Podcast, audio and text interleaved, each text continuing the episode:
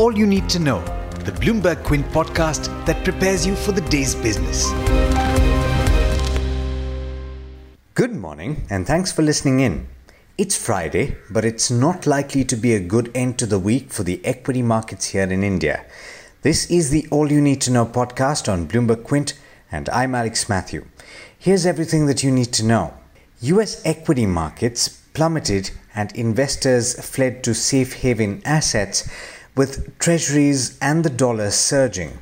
This comes after the Federal Reserve's not so bright prognosis of the US economy. The S&P 500 sank almost 6%, approaching the 7% threshold that would trigger an exchange mandated trading pause.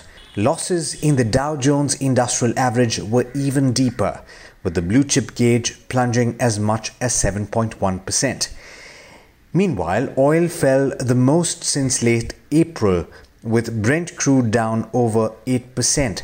The market is grappling with record high US oil inventories and an uneven demand rebound as signs mount that a second wave of the pandemic could be taking hold in some US states. Jobless claims in that country remain high, underscoring longer term macroeconomic challenges. And markets in the Asia Pacific region, including our market, are in for a torrid time today. Already, the uh, Asian markets that have opened up in the red, all of them with deep cuts. In news back home, COVID 19 infections neared the 2.9 lakh mark as new cases keep rising at nearly 10,000 per day. They've probably crossed the 3 lakh mark as of this morning.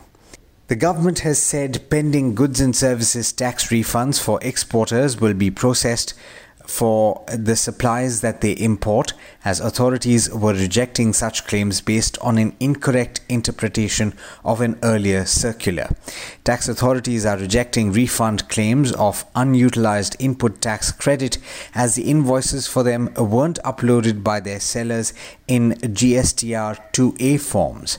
These forms are used to file purchase related details that's automatically generated by filling details in the sales return GSTR 1. Moving on, liquidity pressures will remain elevated for India's non bank lenders even though regulatory measures have helped ease market conditions considerably. A paper authored by RBI staffers published in its June 2020 bulletin said despite interventions by the central bank and the government, there is still stress in the NBFC system. The Reserve Bank, in a separate discussion paper, has proposed greater separation between the owners of a bank and its management. It has also suggested a maximum tenure for a professional chief executive officer.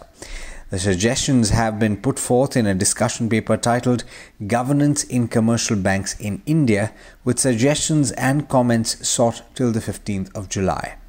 In the pharmaceutical space, three Indian drug makers, Aurobindo Pharma, Sun Pharmaceutical Industries, and Lupin, are among 26 facing a multi state lawsuit filed in the US for alleged conspiracy to artificially inflate and manipulate prices, reduce competition, and unreasonably restrain trade for generic drugs sold across the United States. And in case you missed it, the Supreme Court said yesterday that the government can't use its verdict uh, ordering wireless carriers to pay pending statutory dues to raise similar demands from public sector companies who are not in the business of providing mobile services to the general public. And with that, it's over to Agam Vakil for the trade setup for the day in India. Good morning, Agam. It's not going to be the best start for us here in India. How are we looking? Good morning, Alex, and a happy Friday, listeners. Well, we have to brace for volatility this morning considering we are looking at a sharp drop in a lot of Asian indices and the SGX Nifty futures is also indicating a cut of 300 points. Needless to say, there will be some amount of weakness when it comes to Indian markets opening this morning.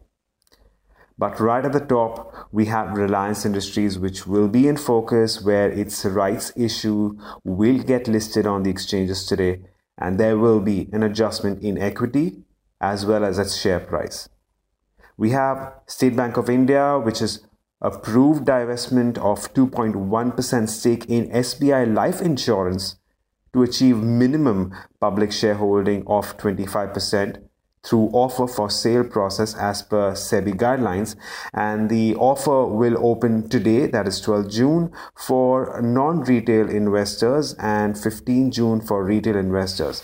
The floor price is set at 725 rupees per share, which is at a discount of, well, nearly 2% from yesterday's closing price. We have earnings from Westlife Development, which has managed to say a little bit of growth when it comes to its fourth quarter as far as the revenues are concerned, largely flattish at 336 crores. But margins have come off substantially. We've seen an EBITDA decline of 30%, margins standing at around 5.5% against 7.8%, and that has led to a loss of 17 crores against a profit of 1.3 crores year on year. In terms of earnings today, it is going to be a big day considering we are looking at results from Eicher Motors, Hindalco Industries, as well as Mahindra and Mahindra.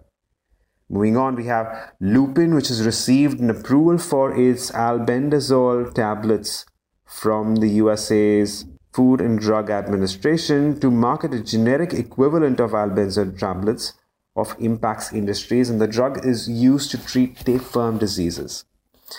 And finally, we have Trent, which will be in focus, considering Inditex is planning to increase Zara's presence in India with new stores potentially opening over the next 12 months.